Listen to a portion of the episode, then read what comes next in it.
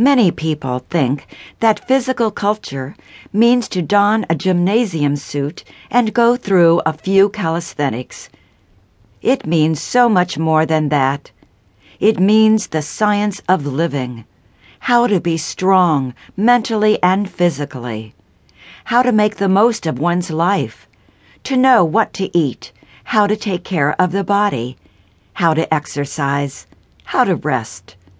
It is learning to control one's nerves. It is the science of becoming acquainted with oneself, to know how to get the best out of life. For life is not to live, but to be well.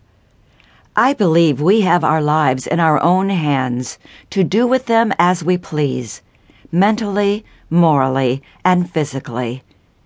It is true we cannot live always, but we can live to be threescore years and ten, and probably more if we take care of ourselves.